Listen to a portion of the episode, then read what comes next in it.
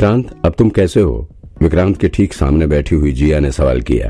फिर उसने मुस्कुराते हुए विक्रांत की तरफ़ देखा और कहा, चिंता मत करो। बस थोड़ी इंजरी है, ठीक हो जाएगी। और शुक्र मनाओ, तुम्हारे बैक में ज़्यादा चोट नहीं लगी है। ज़्यादा गहरा घाव नहीं हुआ है, ठीक हो जाओगे। अब जाकर विक्रांत को याद आया कि वो वहाँ वेयर हाउस में बेहोश हो गया था। दरअसल चोट इतनी ज़्यादा थी कि वो कोमा में चला गया था। उसे स्ट्रेचर पर रखकर यहाँ इस हॉस्पिटल में इलाज के लिए एडमिट किया गया था। मैडम जूनियर नर्स ने मौका पाते ही विक्रांत की शिकायत शुरू कर दी। ये आदमी वैसे तो कोमा में पड़ा हुआ है लेकिन फिर भी फ्लर्ट करने से बाज नहीं आ रहा है। अभी थोड़ी देर पहले मेरा हाथ पकड़कर खींच रहा था। "हम्म, तुम लोगों का काम हो गया? अब जाकर दूसरे वार्ड में पेशेंट पर भी थोड़ा ध्यान दे लो। जाओ यहाँ से। जिया ने उन दोनों नर्सों को यहाँ से बाहर जाने का इशारा कर दिया। वो दोनों नर्सें भी तुरंत ही यहाँ से बाहर जाने के लिए निकल गईं। उसके बाद जिया ने विक्रांत की तरफ़ मुस्कुराते हुए देखा। कहाँ कहाँ पंगे लेते रहते हो विक्रांत? चलो अच्छा है कि तुम्हारी कोई हड्डी टूटी नहीं है। बट फिर भी बोन्स में इंटरनल चोट काफ़ी ज़्यादा लगा हुआ है। खासकर ये कॉलर बोन गले की हड्डी और ये सीने की हड्डियों में ज़्यादा चोट लगी हुई है। आ, बात कोई नहीं तुम ठीक हो जाओगे। बस यहाँ बेड पर ही रहो आराम करो। ज़्यादा हिलने डुलने की कोशिश मत करो। और हाँ ये मुँह की हड्डी भी इंजर्ड हुई है। तुम ज़्यादा बोलने की भी कोशिश मत करो। जया ने जो कुछ भी बताया उससे सहमति जताते हुए विक्रांत ने कहा, विक्रांत को भी ठीक ऐसा ही फील हो रहा था। इस वक्त भी उसे शरीर में ज़बरदस्त दर्द का अनुभव हो रहा था। लेकिन उसे बॉडी में किसी हड्डी के टूटने की कोई शिकायत नहीं थी। हाँ कुछ हड्डियाँ इधर उधर होकर क्रैक ज़रूर हुई थी। इस वक्त उसे सबसे ज़्यादा दर्द तो सीने में हो रहा था। यहाँ तक कि उसे सांस खींचने और छोड़ने में भी सीने में भयानक दर्द का एहसास हो रहा था। अचानक से विक्रांत को खांसी आई और जैसे उसने खांसना शुरू किया, उसके सीने में होने वाला दर्द चरम पर पहुँच गया। ओह अरे अरे, आराम से आराम से, चिंता मत करो। जिया ने आगे बढ़कर विक्रांत के सीने पर अपना हाथ रखकर यहाँ सहलाते हुए कहा, तुम परेशान मत हो, मैं यहाँ पर हूँ, तुम्हारा ध्यान रखूँगी। जल्दी ठीक हो जाओगे। अभी जिया विक्रांत से ये सब कुछ कह ही रही थी कि उसके कान में गेट की तरफ़ से किसी औरत के फ़ोन पर बात करने की आवाज़ सुनाई पड़ी। ओके, मैम, आप चिंता मत कीजिए, मेरी टीम ये केस हैंडल कर लेगी। आप बस स्पेशल टीम को इससे दूर रखिएगा। उसमें काफ़ी डबल एजेंट भी हैं। सो हाँ हाँ हो जाएगा। सब हो जाएगा। मुझे पता है मैम मेरे आदमी कर लेंगे। हाँ अभी मुझे हॉस्पिटल में ही रहना होगा। फ़ोन पर बात करने वाली ये लेडी नैना थी। विक्रांत को उसकी आवाज़ पहचानने में जरा सा भी वक्त नहीं लगा। प्राइवेट वार्ड के ग्लास डोर से आर पर दिख रहा था।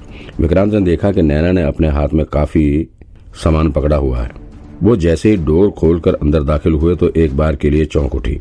विक्रांत को जिया के साथ इतना करीब होकर बात करते देख नैना के आश्चर्य का ठिकाना नहीं रहा। जिया ने इस वक्त विक्रांत का हाथ पकड़ रखा था। शायद इसी वजह से नैना अचानक से चौंक पड़ी। हाँ मैम, ये विक्रांत को होश आ गया है। मैं हॉस्पिटल पहुँच गई हूँ। अच्छा मैं करती हूँ। हम लोग ये केस संभाल लेंगे। Don't worry. Okay, ma'am. जय हिंद। नैना ने जिस हाथ से थैला पकड़ा हुआ था, उसी हाथ से दरवाज़ा खोलने की कोशिश कर रही थी और दूसरे हाथ से उसे, उसने फ़ोन पकड़ रखा था। अब ना जाने वो जिया को देखकर घबरा उठी या इत्तेफाक से ही उसके साथ हाथ से थैला छूटकर ज़मीन पर गिर पड़ा। उसमें रखा हुआ सेब ज़मीन पर बिखर पड़ा, लेकिन नैना की नज़र इस वक्त विक्रांत के ऊपर ही टिकी हुई थी। अरे, एक मिनट, मैं उठा रही हूँ। जिया तुरंत भागते हुए ज़मीन पर गिरे सेब उठाने लग गई। और हीरो, कैसे हो? नैना ने विक्रांत की तरफ़ देखकर व्यंगात्मक लहजे में सवाल किया। फिर वो विक्रांत की तरफ़ थोड़ा गुस्से से भरी नज़रों से देखने लगी। मुझे पता था कि तुम वहाँ केक हाउस के पास आ जा रहे थे। तुमने मंजू मैडम के मर्डर केस पर काम करना छोड़ा नहीं था। मैं पूछ भी रही थी तुमसे, लेकिन तुम मुझे कुछ बताते नहीं। कुछ नहीं बताते, कुछ नहीं बताते नैना ने विक्रांत को घूरते हुए कहा। उसने जितनी बार ये कुछ नहीं बताते कहा, उतनी बार धीरे धीरे विक्रांत के पैर पर हाथ से मारे भी जा रही थी। एक्सक्यूज मी आप हॉस्पिटल में हैं? आप प्लीज़ उन्हें थोड़ा रेस्ट करने देंगे। उनको सीरियस इंजरी हुई है। जिया ने नैना की तरफ़ देखते हुए कहा। जिया की बात सुनकर नैना का पारा हाई हो उठा। उसने जिया को घूरते हुए कहा सिस्टर यहाँ मैं मुंबई पुलिस की तरफ़ से आई हूँ। मुझे इनका स्टेटमेंट रिकॉर्ड करना है। सो प्लीज़ कोऑपरेट नैना ने जिया को दरवाजे की तरफ़ इशारा करते हुए कहा। फिर उसने जिया को यहाँ से बाहर जाने के लिए बड़े ही आदर के साथ इशारा किया। प्लीज़ मैम अच्छा जिया ने गुस्से से नैना को घूरते हुए कहा ज़्यादा इनको बोलने के लिए मजबूर मत कीजिएगा, अभी ज़्यादा बोलने से इनकी प्रॉब्लम बढ़ सकती है। सो प्लीज़ इतना कहकर जिया वहाँ से चली गई और उसने जाते जाते ज़ोर से रूम के दरवाजे को भी बंद कर दिया। उसके जाने के बाद नैना विक्रांत की तरफ़ देखकर गुस्से से बोलने लगी, तुम्हारा बड़ा ख्याल रख रही है ये? हॉस्पिटल में और पेशेंट नहीं है क्या? सिर्फ़ तुम ही हो, हाथ पकड़कर बैठी थी। तुम दोनों क्या कर रहे थे? मेरे आने से पहले? नैना को शायद जिया के बारे में सोचकर जेलसी फील हो रही थी। इसीलिए वो विक्रांत को डांटे जा रही थी। लेकिन विक्रांत एक भी शब्द नहीं बोल सका। वो बस मुस्कुराते हुए नैना को देखे जा रहा था। तभी अचानक से विक्रांत को खांसी आनी शुरू होगी। खांसने के साथ ही उसके सीने में बड़ा भयानक दर्द हो रहा था। ऐसा लग रहा था कि सीने की एक एक हड्डी क्रैक हो चुकी है। अरे अरे ठीक हो तुम, आराम से आराम से। मैं पानी लाऊं? अभी तक नैना गुस्से में बोल रही थी, लेकिन जैसे ही उसने विक्रांत को खांसते हुए देखा, वो तुरंत ही नॉर्मल आवाज़ में आ गई। विक्रांत को अभी उतनी प्यास तो नहीं लगी थी, लेकिन नैना ने, नैना के पानी पूछने पर भला वो कैसे मना कर सकता था? उसने भी इशारे से ही पानी पीने की इच्छा जता दी। नैना तुरंत ही रूम में रखे कैन में से पानी निकालकर विक्रांत के लिए लेकर आई। फिर उसने अपने हाथों से विक्रांत को सहारा देते हुए उसे पानी पिलाया। पानी पीने के बाद ही विक्रांत को थोड़ी राहत महसूस हुई। अब उसकी खांसी जाकर खत्म हुई। और अब जाकर उसका गला भी थोड़ा साफ़ हुआ और उसके अंदर बोलने की थोड़ी हिम्मत आई। विक्रांत की नज़र सामने लगी दीवार घड़ी पर पड़ी।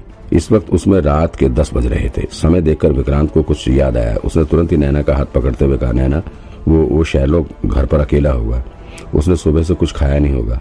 तुम प्लीज़ किसी को भेजकर उसको यहाँ बुला लो। उसे कुछ खिलाना ज़रूरी है।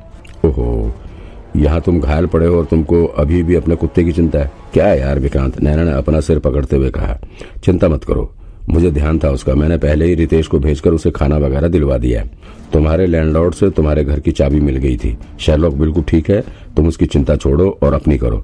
Okay, thank you. विक्रांत ने थोड़ी राहत की सांस लेते हुए कहा। फिर नैना ने उसके आगे जूस का एक गिलास करते हुए कहा अच्छा ये लो, ये पी लो तुम, एनर्जी आएगी थोड़ी। विक्रांत ने गिलास अपने हाथ में लिया, लेकिन अभी उसका ध्यान कहीं और था। सो उसने गिलास को साइड में टेबल पर रख दिया और फिर नैना की तरफ़ देखते हुए पूछने लगा अच्छा और सब कहाँ है? कोई दिख नहीं रहा है? तुम्हें क्या लगता है? नैना ने विक्रांत की तरफ़ देखते हुए कहा, वहाँ से रॉ के चार एजेंट समेत पाँच लोग घायल मिले हैं। इन सबको तुमने ऐसा पीटा है ना? बाप रे, सबकी सर्जरी हो रही है। एक तो बेचारा वेंटिलेटर पर पड़ा हुआ है, ज़िंदगी और मौत के बीच फंसा पड़ा है। अरे, इन सालों पर नज़र रखना ये बहुत खतरनाक है। तगड़ी ट्रेनिंग ले रखी है इन्होंने। यहाँ तक कि एक एक बंदे तीन तीन नॉर्मल इंसान को भी मात दे देंगे। विक्रांत ने कहा हाँ पता है मुझे। तुम उसकी टेंशन छोड़ो। मैंने उन पर नज़र रखने के लिए आदमी लगा रखे हैं। और मैंने तो ऊपर से रिक्वेस्ट भेज दी है। हमें इन पर नज़र रखने के लिए और भी फोर्स की ज़रूरत पड़ सकती है। हम्म ठीक है, विक्रांत ने निश्चिंत होते हुए कहा। अच्छा हुआ, ये साले मौत से लड़ रहे हैं। इन सबने मिलकर मंजू मैडम का मर्डर किया था। अच्छा हाँ वो कहाँ गया?